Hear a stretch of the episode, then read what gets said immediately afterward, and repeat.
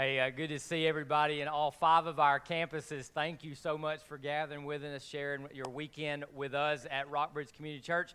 My name is uh, Matt Evans, and again, uh, glad that y'all are here. You're here on a great weekend because we start like a new message series, and this is a great time to be here uh, with part one, though, of any series because we're going to talk about a concept for several weeks together. So, with part one, there will be more questions that arise than I can answer. So, that's why you got to come back for like parts two and beyond. But I'm excited about today because I think all of us will be able to relate to some of the questions that are going to come up in the course of our conversation today. So if you kind of think about your life, it sometimes seems like, you know, our lives are like pulled in multiple directions and we're not really sure how everything fits together. So you think about like you've got like your family life, you know, and, and you've got this part of you and then you've got like your church or your spiritual life, and some of you are exploring that or considering that like your faith life. And then you've got all these things going on in your world and the world.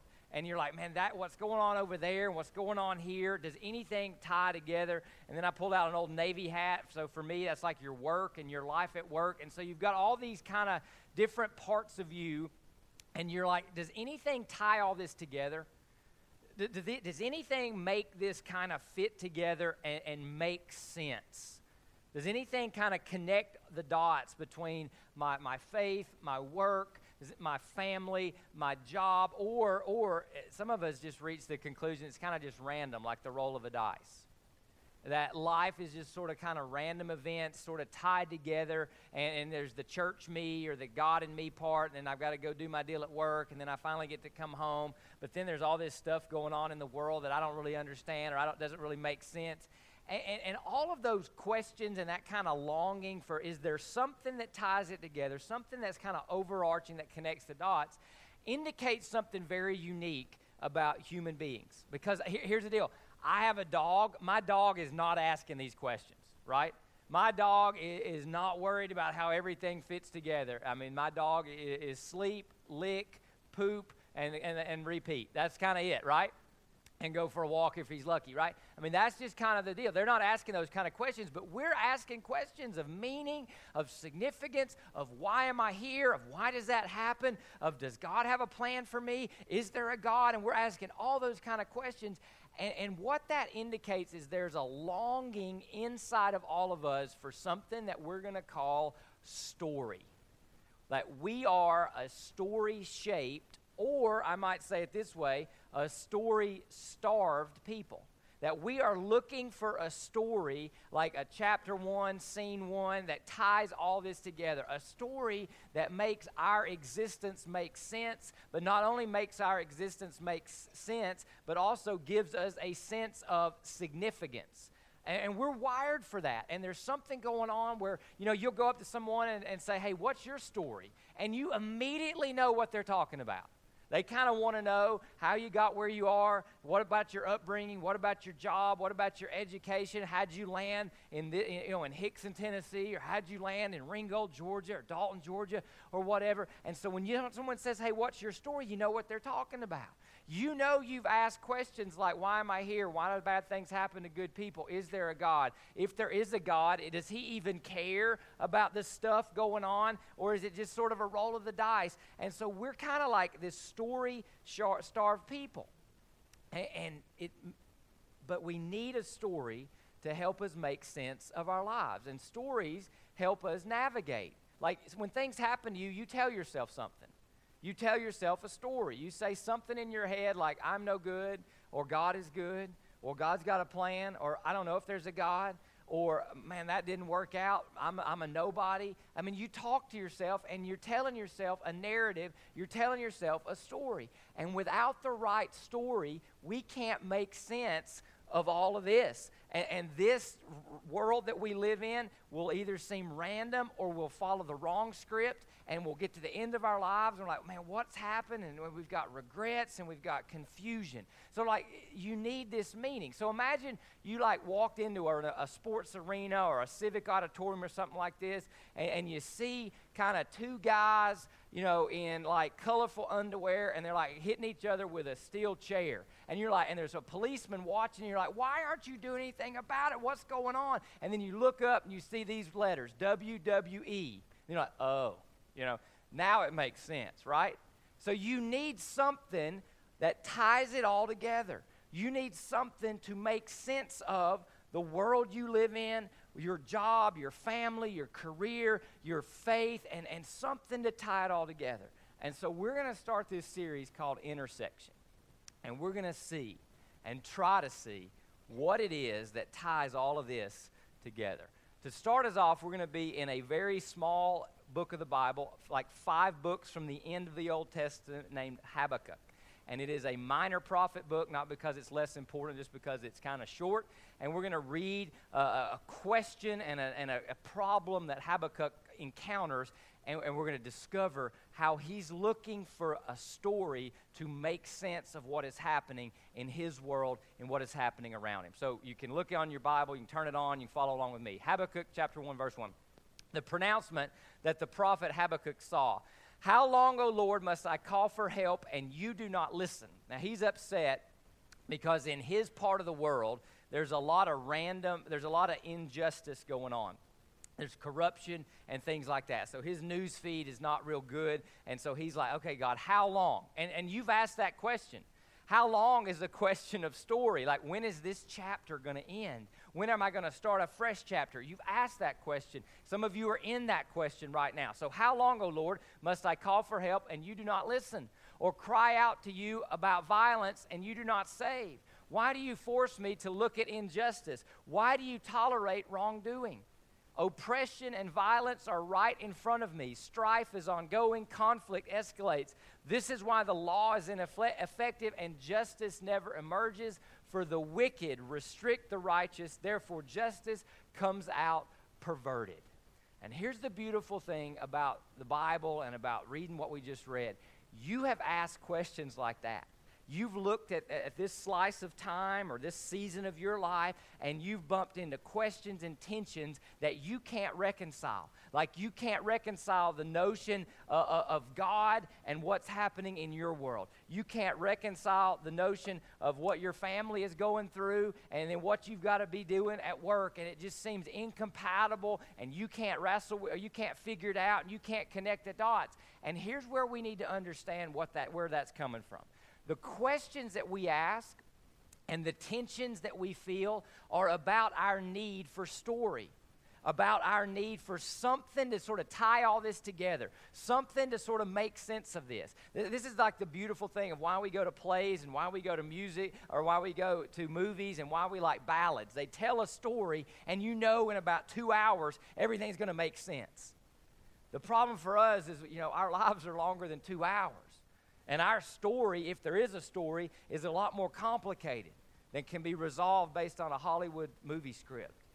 But the questions you're asking and the tensions that you feel is there a God? Why am I here? Why does that happen? Does my work matter? Is today just an ordinary, normal time to make the donuts day? Uh, am, am I just a policeman? Am I just a business person? Am I just a student? All of those questions and the tensions that come around are about our need for story. Habakkuk continues, and God begins to answer Habakkuk back. Here's what he says in verse 5. He says, Look at the nations. This is God talking. Okay, you don't think anything's happening. You can't make sense of the world around you. And here's what he says Look, look at the nations and observe. Be utterly astounded, for I am doing something in your day. I am this massive eternal God, and I am doing something in your day that you will not believe when you hear about it. And God comes back at Habakkuk and says something that you need to hear and I need to hear. Here's what God says I am authoring a story. I am working in your time. Even though I'm above time and I created time and I'm eternal, I am authoring a story. So God immediately picks up the dice and he says, Nothing is random. Uh, he immediately picks up the dice and says, Life is not fatalism. Life is not about fate. Life is not about rolling the dice and playing the odds. That there is an author of a story. That no matter, so he just takes that and puts it away. No matter how bad it seems, or how confusing it seems, or what questions emerge, I am authoring a story. He doesn't tell Habakkuk how it all works out. He doesn't give him Act 1, Scene 1, and Act 2, Scene 2. He doesn't give all of that. He just says, I am authoring a story. And this is the challenge that we're going to wrestle with for the next several weeks together. that our questions and our tensions that we all have, that my dog's not asking, but we are, as created in the image of God, asking, can be an intersection. And we're defining an intersection as the place where stories collide. And here's what I mean the story that you're living in, in your little slice of 2018, in your zip code, at your job, with your family, or with your faith, or your pursuit of faith, your little slice of 2018 and the questions we have and the tensions we feel and the worries that we carry and the fears that we kind of like wonder about and this hunger for more of significance and all of that and, and am i ordinary and is life just you know make it to friday and then tgif baby isn't there more than that or is it less than that or is that all there is? All of that stuff. When those questions arise in your soul when those questions arise in your spirit it's an intersection and it's a collision Okay, that God's authoring a story. Even in your time, just like he said in Habakkuk, in your days, even in your days, church, even in our days, God is authoring a story. And the question is, what is it? How do we find it? And what are we to do with it? So God begins to answer Habakkuk, and he answers him in a way that's really unsatisfying, which I find helpful that the, you know the Bible's not nice and neat. You got to wrestle with what it says. So here's what he says. He says, "Look, here's what I'm doing. I am raising up the Chaldeans. And that is a violent, evil group of people. And God says, I'm raising them up. I'm going to use them in my story. And immediately you can feel the tension, right? You can feel like, God, why would you do that? It'd be like if, if God prophetically said, Hey, I'm raising up ISIS, and I'm going to use ISIS in my story. But what? I don't like that. And so that's, that's the tension. You got to feel the tension in the text. So I'm raising up the Chaldeans, and he calls them out. He says, They're bitter, impetuous nation that marches across the earth's open spaces to seize territories not its own.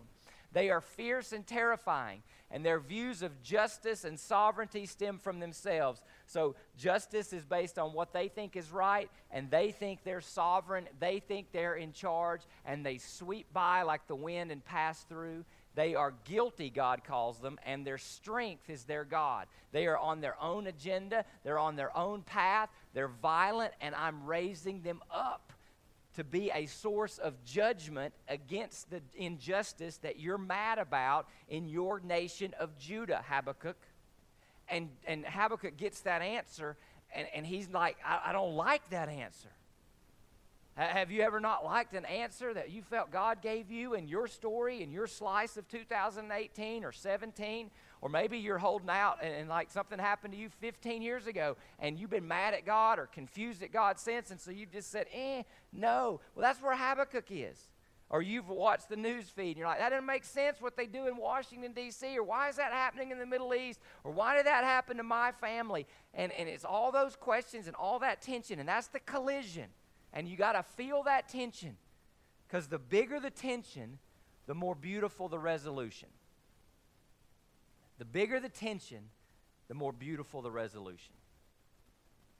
But Habakkuk goes back to God and he asks him another question. Here's what he says. He says this, going to verse 12, chapter 1. He says, God, are you not from eternity? Are you not from eternity, Lord my God? Aren't you above and beyond time? So God, like, God's not bound by time like we are. He's not temporal, yet He works in our time. That's fascinating, right? Like, blows my mind. He says, My Holy One, you're completely other. I'm not like you. You'll not die. You're eternal. You're immortal. Lord, you are appoint, you have appointed them to execute judgment. And he says, My rock. And that's a key phrase. He's like, So I'm going to stand on you, God, here. You're authoring a story. I got to trust you, even though I don't get what you're doing, but I'm going to keep asking you some questions. He says, You destined them to punish us.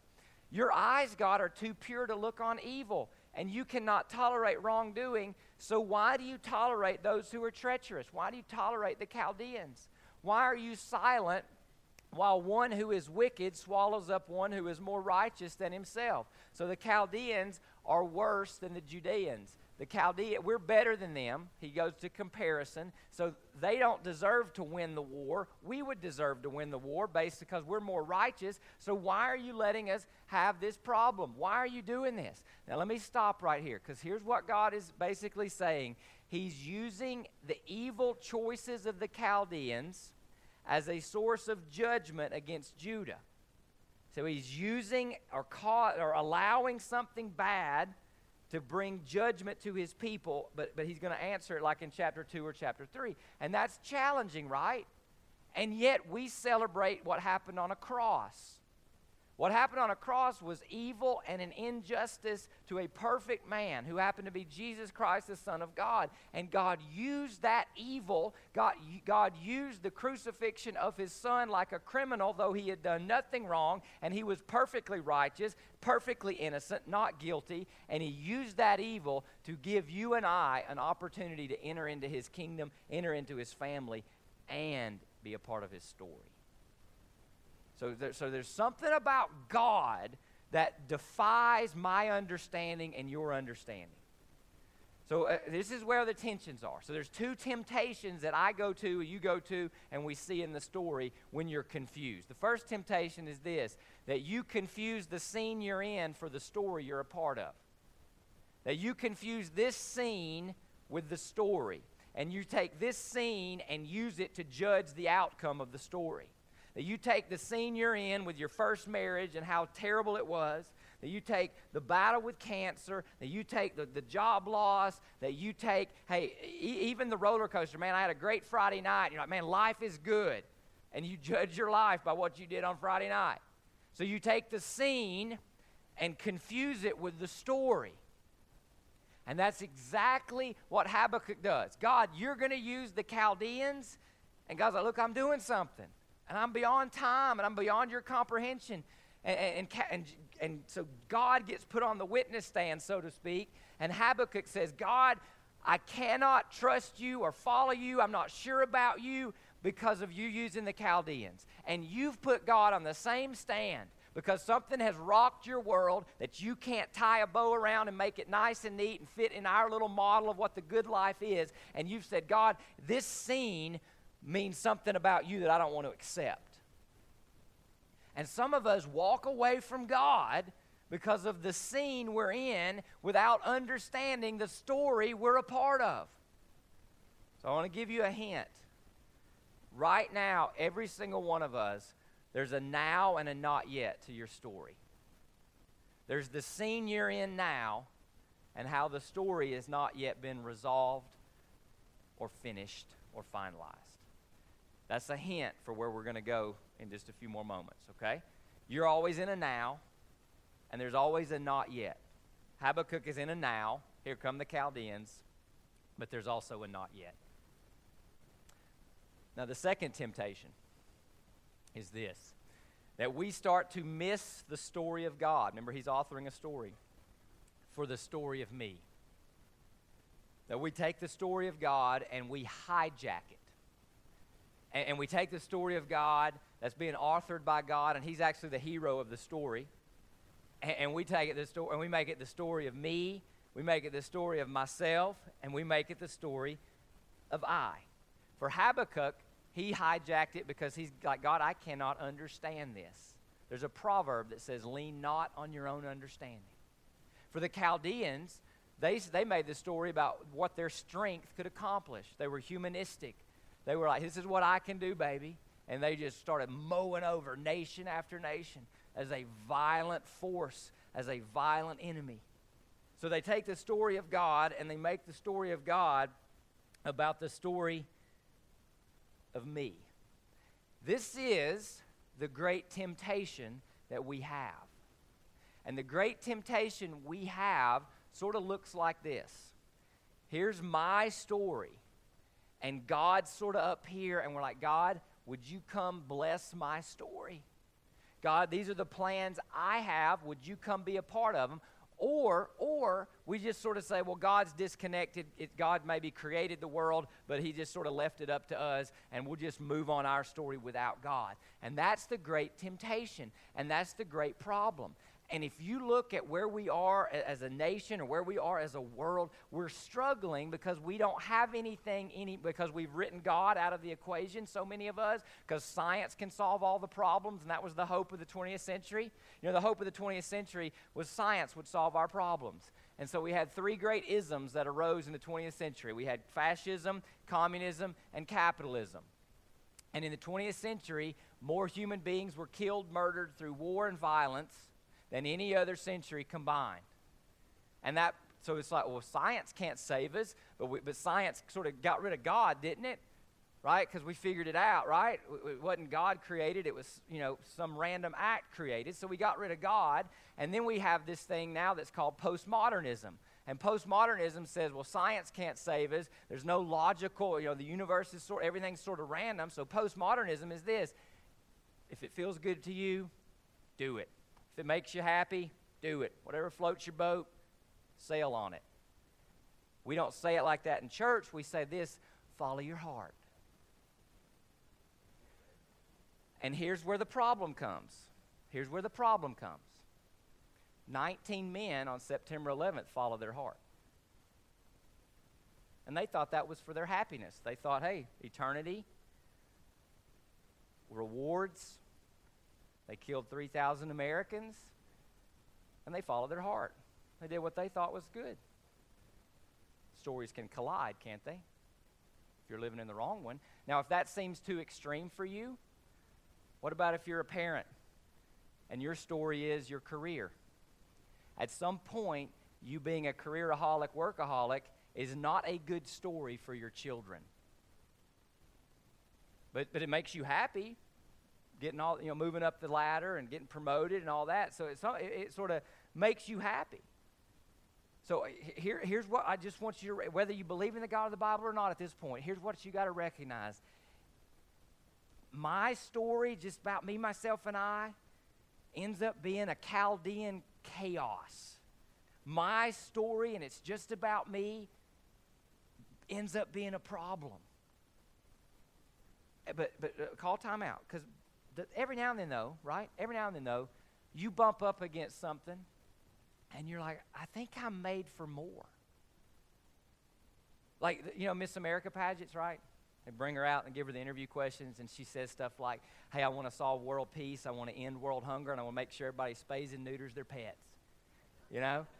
And then she's like, you know, made fun of by late night TV, but then deep down in your heart, you're sort of like, think we're made for something more than just nine to five. I think I'm made for something more than just like a great Friday night. And maybe that's why people get involved with political campaigns and they love it and they'll give their time to it. Maybe that's why people love football and, hey, it's our year, baby. Uh, maybe that's why people want to climb Mount Everest, that somewhere we realize this story isn't big enough for ourselves. Listen to this quote from a pastor named Paul David Tripp. He says this He says, We were not created to live only for ourselves. We were put on earth to be part of something bigger than the narrow borders of our own survival and our own little definition of happiness. And there's a word I want you to hear and realize that there's a word called transcendence. That transcendence is we're made for something that transcends our life expectancy. And I want you to embrace that, or at least wrestle with that. I've, I've created a tension, and that might be a collision of your story and another story. So we're made for transcendence. But doesn't it make sense, though? If we're created by an eternal God to live in our slice of the pie of time, and, and God's our creator, doesn't it make sense that we're made for more than 100 years or 90 years or 30 years or however many we get? Doesn't it make sense? And, and those questions you ask around the bonfire, those questions, you know, about Miss America, that's like, why do we even ask ourselves those questions if we're just about TGIF, baby? Because we are made for more. And so God's saying to Habakkuk, I'm doing more than you can even understand. And so Habakkuk backs up. And he says this in chapter 2, verse 1. He says, Okay, I will stand at my guard post and station myself on the lookout tower, and I will watch to see what he will say and what I should reply about my complaint. And the shift that Habakkuk makes is he goes from questioning God to watching God. And, and, and, here's what I want us to pray for together, okay? Could we pray together for this sermon series that we would begin to get eyes to see the work that God is doing and the story that God is authoring in our slice, our days, our time. Habakkuk didn't get it in chapter 1. He's open to it in chapter 2. And so, God, with an open heart, it's amazing what God can do with an open, teachable spirit. It's amazing what God can do when you just say, God, I don't get it, but I'm open to what you would say. It's amazing what He will do. It's when we walk in with our nice, neat little formula and our nice, neat little, you know, three-step plan, and God's like, I got nothing for you. So, with that open spirit, here's what God says back to Habakkuk in chapter 2, verse 2. He says this The Lord answered me, Write down this vision, clearly inscribe it on tablets so one may easily read it. For the vision is yet for the appointed time. So remember, there's a now to your story and a not yet to the story. Now and not yet. So the vision is not yet, but it is an appointed time. I'm in, I'm in charge of time, God says. I created it. It testifies about the end. We're going to know how it ends, God says. Remember, the greater the tension, the more beautiful the resolution. And will not lie though it delays, and don't we hate it, you know, when we're like, God, you should have been here by now, and God's like, not really, you know, don't you hate that? He says, wait for it, and it will certainly, God promises, it will certainly come, and it won't be late according to my timetable because I have appointed it. So there's a couple of things that just jump out in those couple of verses that we want to grab a hold on. The first one is this God has recorded his story for us. He told Habakkuk to write it down. Today, we know this as the Bible. Most of us approach the Bible with a one verse at a time, one little tidbit, one little nugget, one little devotional thought at a time. The Bible is a story. The best way to read the Bible is to read it as a story being authored by God because that is what it is. If you're like not a Christian, and maybe or maybe you've been a Christian, you never thought about what I'm about to say, but if you're like not a Christian and you come here, and it's kind of crazy that we bring out a book, the last the last chapter or the last uh, the last book of the Bible that was written was written in, in, the 80s or is maybe 95 AD. That's Revelation. And, and, we're still here today reading it and talking about it. We're encouraging you to read it on your own. I preach from it every week, and you're like, man, that seems sort of very old school, very ancient. Why do Christians do that? Because Christians have been given a story, and Christians have recognized they are part of a story, and it's not the story of me, myself, and I, it's the story of God. And that's what we believe. And so we open this authoritative, this book, and, and something in this book is, is supposed to get us. See, listen, some of us think Christianity is a clean up and a ticket to heaven. Hey, God will clean your act up a little bit and take you to heaven when you die. That's not it. There's a story involved that God is authoring, and He writes us into the story and lets us participate. So, knowing the story of God helps us spot false stories. Because here's the deal every single person here today, you're living in a story. You may feel like they're competing or conflicting, but everybody's living in a story. The question is, which one? Which one? Now, now listen to what uh, Habakkuk kind of bumps into, because God goes back to the Chaldeans. Remember those people that, hey, Uh, God, Habakkuk doesn't like them to be a part of God's story, but here's what God says He says this Look, his ego, the Chaldeans, is inflated. He is without integrity, but the righteous one will live by his faith, his trust in God, that God's authoring. God's got a story. Moreover, wine betrays, and an arrogant man is never at rest. He enlarges his appetite like Sheol, and like death, he is never satisfied. And, and so God begins to say, listen, a story driven by me, myself, and I, a story driven by the ego, which is the Chaldean story, is a false story, is a story that will end poorly, that will end bad. And, and, so he says, look, some stories never satisfy, some stories never bring peace. And so you can look at the story you're living and begin to say, how, how much of my story is driven by my pride? How much of my story is driven by my insecurity? Does the, does the way I'm living my life, does it give me contentment, satisfaction, and peace that's not superficial and that lasts longer than a Friday night? If the answer to those questions, no, really, and, and when I'm really being honest, Matt, it doesn't, then you're living a bad story. Here, here's some potential candidates for false stories, okay? And, and the story of God helps us realize this I am what I do, I am what I have, or I am what I can buy. Now, a lot of us are like, I'm not living that story. Yet you look at what makes you happy and what gets you nervous. Here's what I know a lot of people, it's what they can buy, consumerism, and they get real nervous when what they just bought is threatened. Or, or, or there is, I am what I do until somebody can do it better, or I can't do it, then who are you? Right? So there's all these stories. Uh, humanism, which is human strength. I can do it. If it's to be, it's up to me. I'm here by accident. That's the story being told, and there's no purpose in life. How about this? Follow your heart, do that. And then cynicism is a story where you just don't trust. I don't trust preachers. I don't trust the Bible. I don't trust the government. I don't trust them. And everybody's suspicious. Everybody's suspicious. And then Habakkuk goes through about five woes, and then we come to two big important verses and important concepts. And here's what he says In the midst of these false stories, here's what we have Is it not from the Lord of armies that the people labor only to fuel the fire and countries exhaust themselves for nothing? They're living a story that ends in naught. And here's where he says, For, here it is, for the earth will be filled with the knowledge of the Lord's glory as the water covers the sea. The Lord is holy in his temple. Let the whole earth be silent in his presence. And suddenly, Habakkuk's story shifts to what he can understand to who God is. Suddenly, the story shifts to God is the Chaldeans to now God.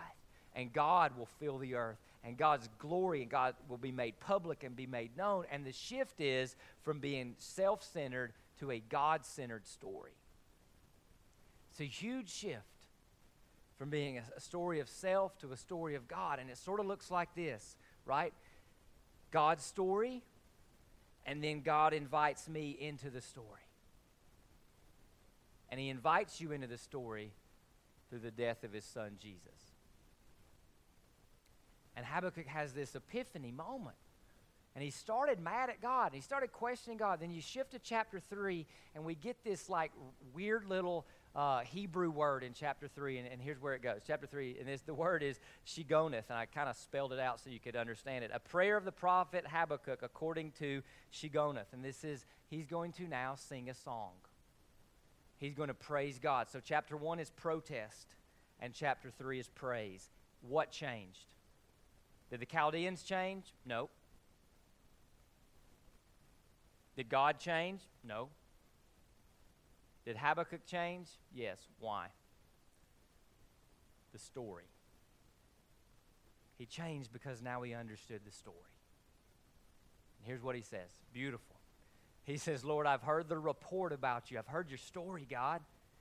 I stand in awe of your deeds, how, how you've acted. Revive your work in these years. Make it known in these years. In your wrath, remember mercy. And, and so God is telling a story. God is authoring a story, and Habakkuk is in awe of it. He was in protest of it a couple of verses ago, and now he's in awe of it because he understands God is moving history in a direction where His glory will fill the earth. And, and, and, I'm wired for something bigger than me. I'm wired for transcendence. And you can only find transcendence from a being who is transcendent. And who is that? The eternal one, my rock the Holy One, God Almighty. So, some handlebars here. When you open your Bible, you're going to find five movements in the Bible, okay, that will make sense of your story. And here they are creation, which is when we're all designed for good. Everything is perfect, everything is good, and the Lord said it was good, and the Lord said it was good. It says it every at the end of every creative day. Something goes wrong, the fall when we are now damaged by sin and evil. And the fall is simply us getting off script. The fall is us saying, hey, I'll write my own story. I don't trust the author of the good story. I'll write my own. And everything goes downhill from then. So people get mad at God because, the world is such a bad place. I'm like, this isn't God's original design. And then we have redemption. When Christ entered the story, the fallen, broken story, to bring salvation and to bring redemption. And this is when we're restored back into relationship with God and with other people. And we have a right relationship with God and we know how to reconcile and get along with other people through the power of forgiveness and grace and mercy. And then God's got mission going now where we're sent together as God's people, the church, to bless other people Like that's where we are in the story. And, so, part of what we're going to be doing in this series is giving you practical opportunities to enter the story of God. And in about two weeks, we'll have an environment called Serve Connect. Okay? And at Serve Connect, you'll have a chance to, to get involved in a ministry, a mission, uh, a hope project here at, uh, within the community of Rockbridge because we are sent together. We gather together weekly and then we're sent out, right? And we serve and we give hope and we're sent out to bless. And then there's a fifth part of the story, and it's the not yet part. It's called consummation, where everything will be set right. Where everything will be set right. We give glimpses of heaven on earth by how we love and how we live and how we sacrifice, but nothing will be finalized until Christ comes back. And Habakkuk now has a paradigm to understand how everything fits together, that God is moving things together. And he ends his three chapter little book with this. He says this I heard and trembled within. Now I must quietly wait for the day of distress to come against the people invading us. So the Chaldeans will invade us. That's God's judgment against us. But the Chaldeans will get their due because God is a just God, and eventually their egocentric story will crash and burn. He says this Though the fig tree does not bud, and there's no fruit on the vines, and the olive crop fails, and the fields produce no food, though the flocks disappear from the pen, so we're in recession, depression, the economy is not good, and there are no herds in the stalls, yet I will celebrate in the Lord. Why? Because he's the author and the hero of the story. I will rejoice in the God of my salvation. The Lord, my Lord, is my strength. And he closes with this He says, He makes my feet like those of a deer and enables me to walk on mountain heights. What does he mean? I am sure footed on unstable terrain. I am sure footed in a broken world that God is working to restore. I know that God is authoring a story, and my dependence my victory and the consummation, my faith is in Him, says the righteous, Habakkuk 2.10, right? The righteous will live by faith. So the ultimate goal of all that we're talking about is that we would come to a place where we would trust the author and the hero of the story. That means we will have to trust his character over our circumstances. That means we will have to trust his promises over our perceptions. Because the world as you perceive it to be is not necessarily the world as God is moving in it. And you have to trust His promises over your perceptions.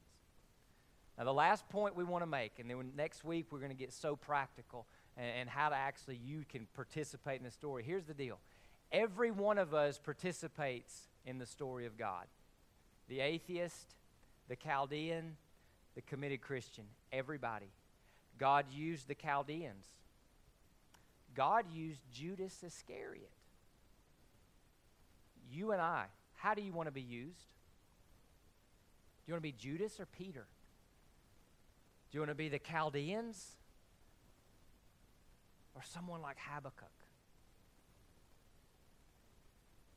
That's where we get to choose. And then remember this the decisions we make today will be the story we tell tomorrow. Decisions we make today will be the story we make tomorrow. God died for you to enter his family, for you to enter his kingdom, and for you to participate in his story. That is our invitation to be a part of God's story. Let us pray. God, I thank you just for uh, your word. I thank you, God, for the fact that we have questions and the questions we have are in the Bible. And God, that you invite us to a place of faith and trust right now. And God, I would just ask that all of us walked in here living a story or competing stories or conflicting stories or confusing stories. God, I pray that you would begin to give us eyes just to see the one massive story that you are authoring and that you are inviting us to be a part of, not as passive spectators, but as active participants. God, give us eyes to see and give us the faith to live. In your name we pray. The name of the Father, the Son, the Holy Spirit.